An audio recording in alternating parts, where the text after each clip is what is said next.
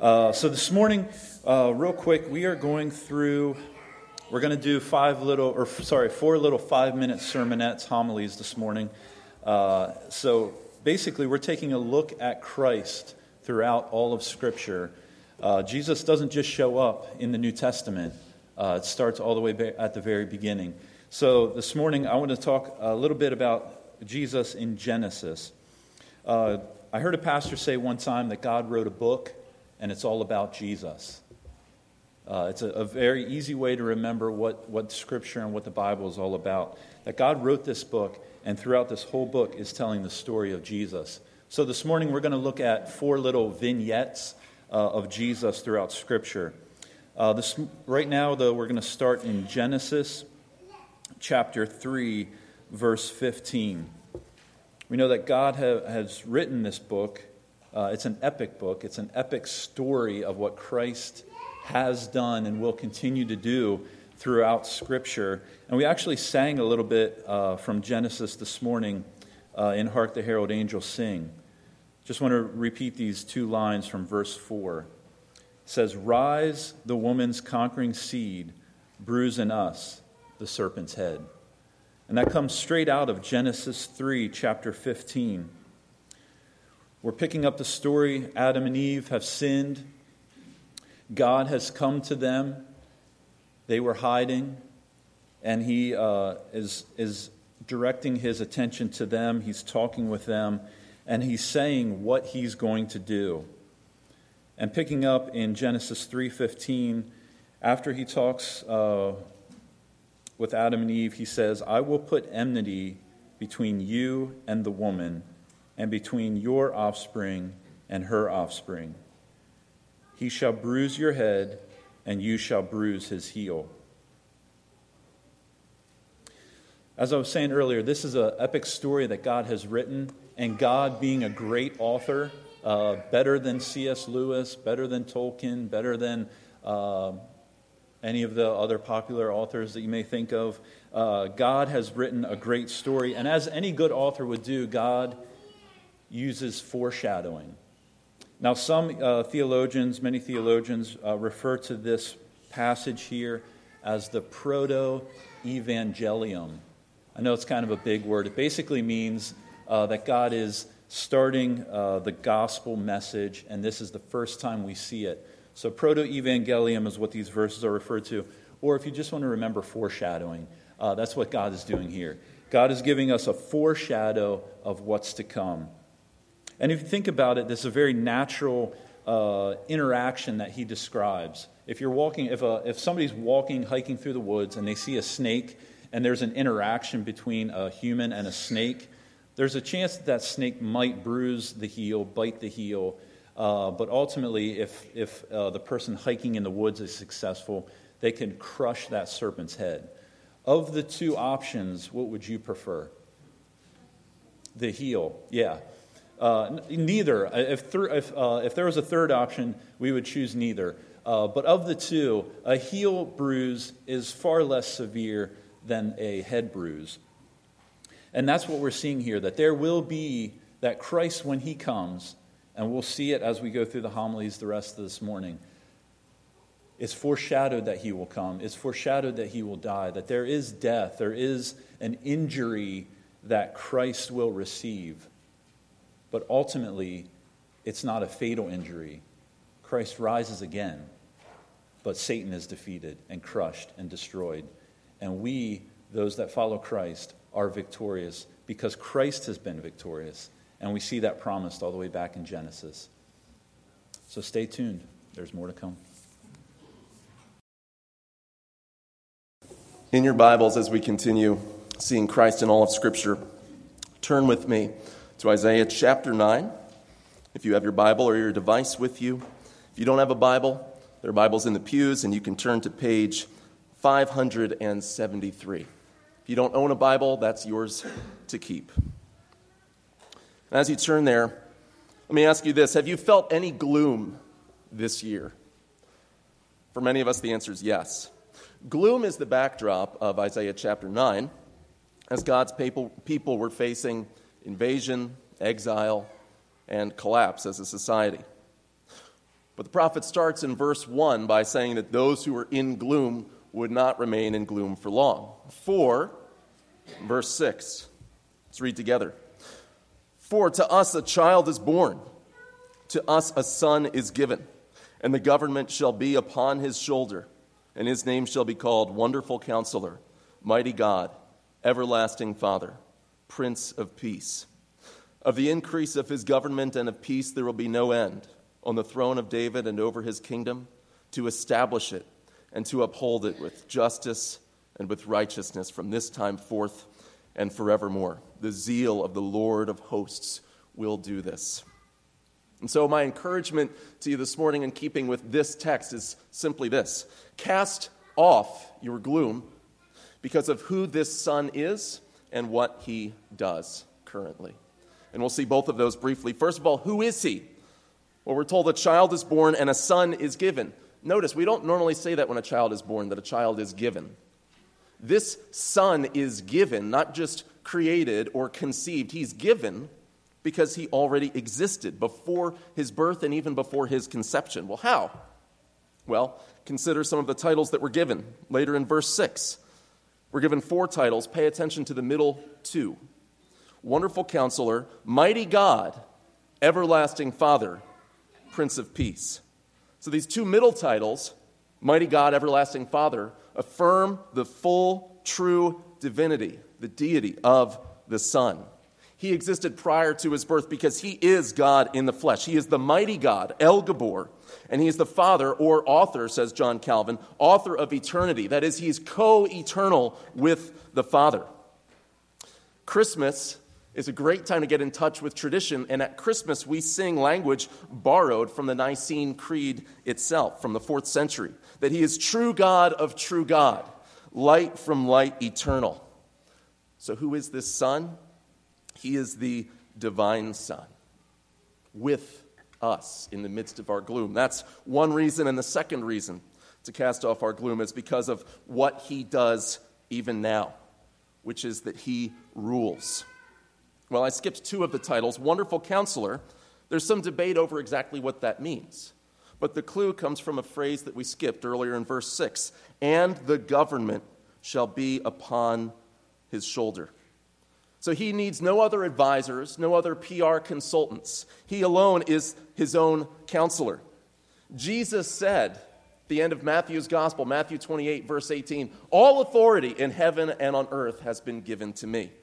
My daughter asked me on Thursday, even other countries? Yes, even other countries, even our countries. He rules the world with truth and grace and makes the nations prove the glories of his righteousness and wonders of his love. But to what effect does he rule? That is to say, is he just a symbolic figurehead, pacing the floor of heaven, anxiously twiddling his thumbs, waiting until he has permission to return? watching the world go to hell in a handbasket until then. No, he is, verse 6, the Prince of Peace. His rule brings peace on earth with those with whom he is pleased. The gospel does indeed cause conflict. We know that. It divides families, it sets the world on fire. But under his rule, under Christ's rule, men beat their swords into plowshares. Isaiah 2 4. The wolf and the lamb lie down together. Isaiah 11 6 and 65. Jesus wins. And verse 7 of the increase of his government and of peace, there will be no end. He sits on David's throne and establishes his kingdom, it says, with justice and with righteousness from this time forth and forevermore. So, briefly, I want to leave you with this thought that Christmas is the hinge of all of history. This unlikely kingdom that started with Christ's death, burial, and resurrection and ascension, the enthronement of the Son of God, that's the unlikely little pebble that topples the giant in Nebuchadnezzar's dream in Daniel chapter 2. Turns into a great mountain that covers the whole world. It's the mustard seed in Matthew 13 that turns into a tree that all the birds make their nests in. It's the pinch of leaven that leavens the whole lump, that changes the whole world. Listen, the kingdom of Christ stopped the pagan sacrifices in the Roman world. The kingdom of Christ sparked the Reformation. The kingdom of Christ ended the slave trade. The kingdom of Christ ended Roe v. Wade. The kingdom of Christ planted this church in 1914. It saved us. It's spreading like wildfire in China, Africa, and Latin America. And if you're tempted to think, well, how can this be so in such a gloomy world? Verse 7 ends The zeal of the Lord of hosts will do this. Will do this. Now, a brief rhetorical question How much zeal does an infinite God have? How much energy is he capable of mustering? Well, infinite energy, right? There's no untapped potential in God. He is pure act. His zeal is the reason the church has lasted this long. His zeal at work in you is what keeps you following Christ even when you want to throw in the towel, and his zeal will see to it that every knee bows and every tongue confesses that Jesus Christ is Lord to the glory of God the Father. Amen? Amen. So cast off your gloom because we have been given the divine Son who rules the world. So, our third of four Christmas devotionals this morning, church, takes us now to the New Testament, and specifically to that of John chapter 1, verse 14, which reads And the Word became flesh and dwelt among us, and we have seen his glory.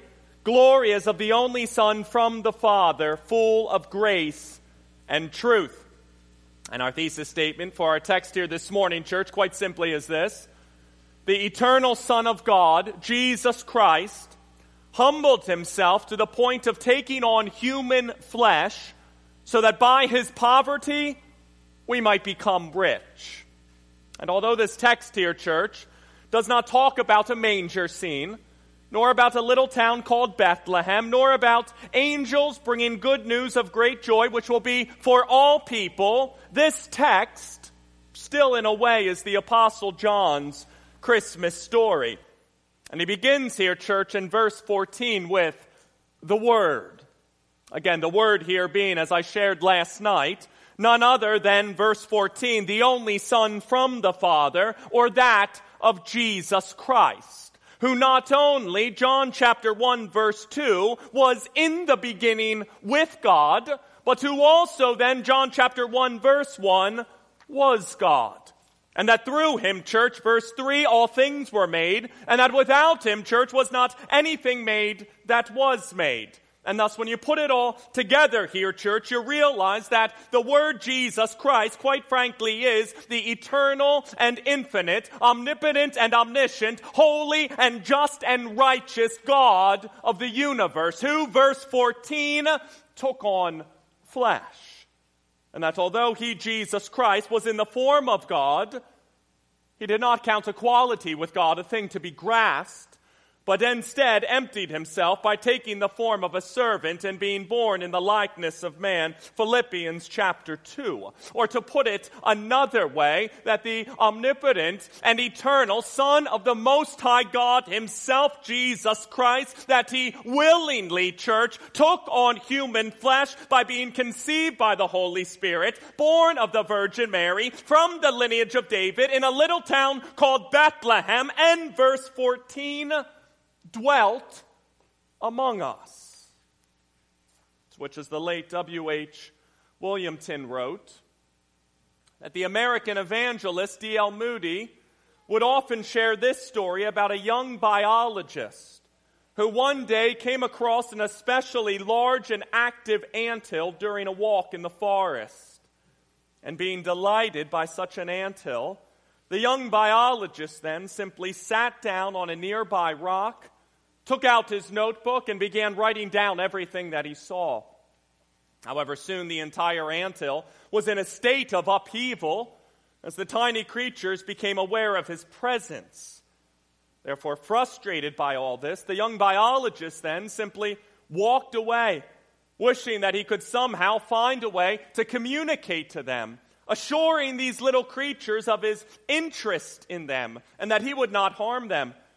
However, he concluded that the only way that this could ever take place would be for him to take upon himself the body of an ant and to there become and then become part of their existence and to share his story with them in a way that they could comprehend it which is what occurred at the incarnation. When the infinite and holy and eternal and sinless Son of God, Jesus Christ, willingly agreed to take upon himself a finite and fleshly body so that he, the lofty creator, could personally communicate with us, his lowly creatures.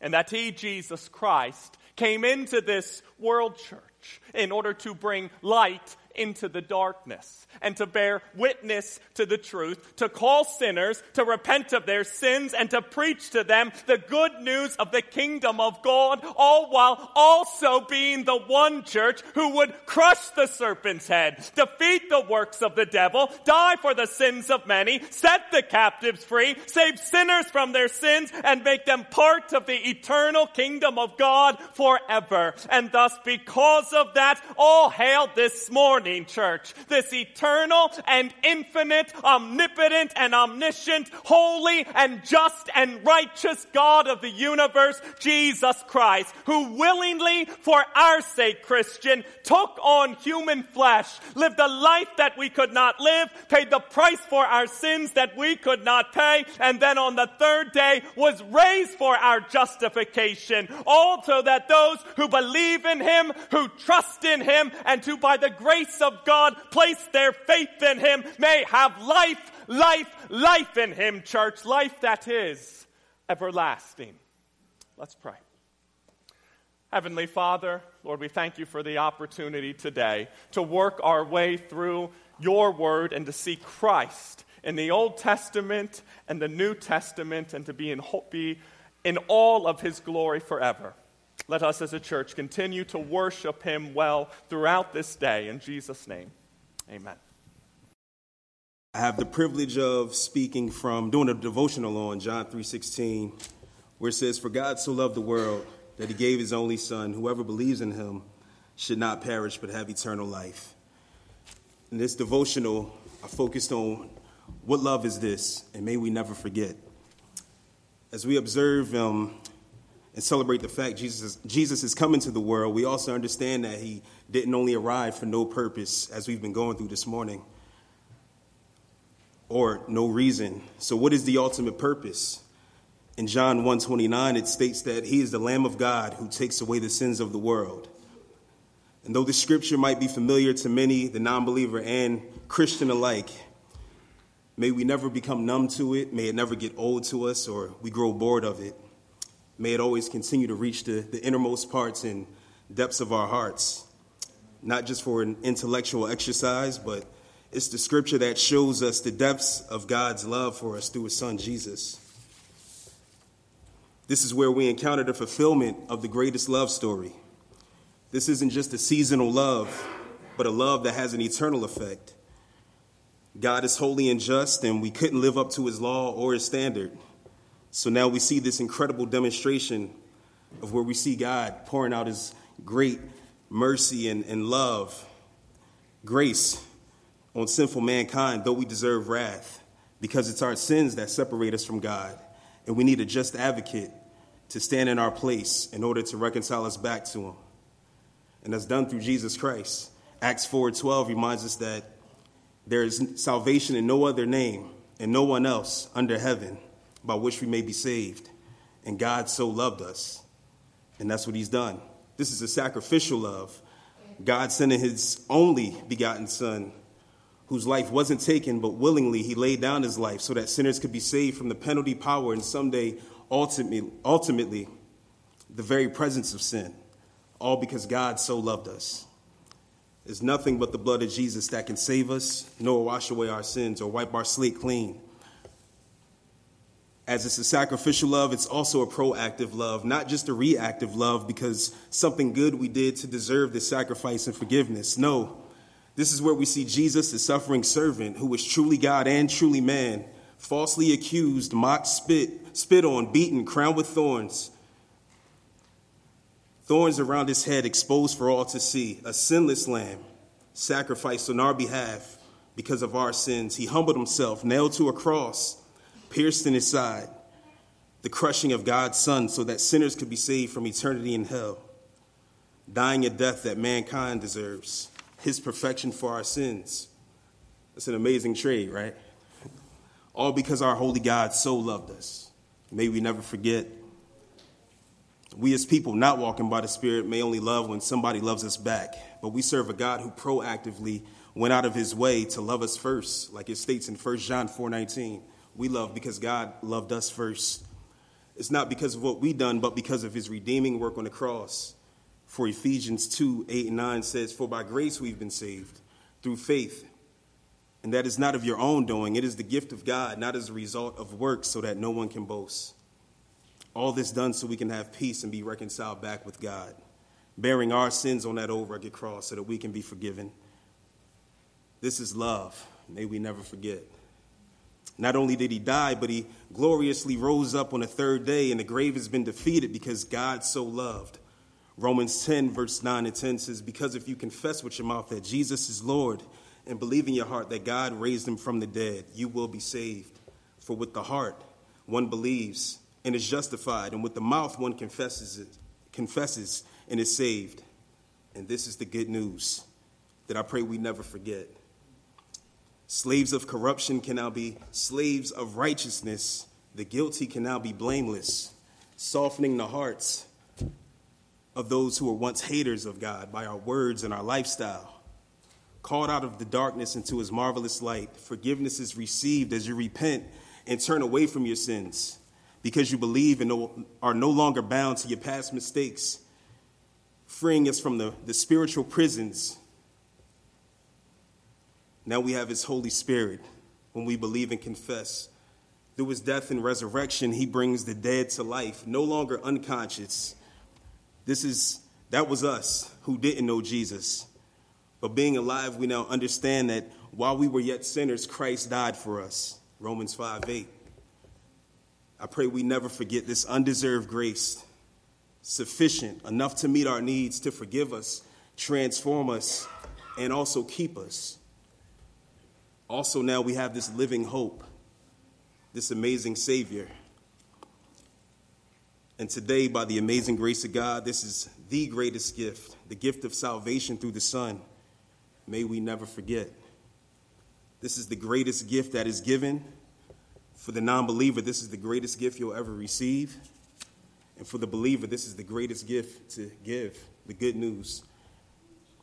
There's an old, uh, an old hymn they would sing when I was growing up Jesus, I'll never forget what you've done for me. Jesus, I'll never forget how you set me free. Jesus, I'll never forget how you brought me out. Jesus, I'll never forget. No, never. I pray we never forget what Christ has done for us this morning, saints. Amen.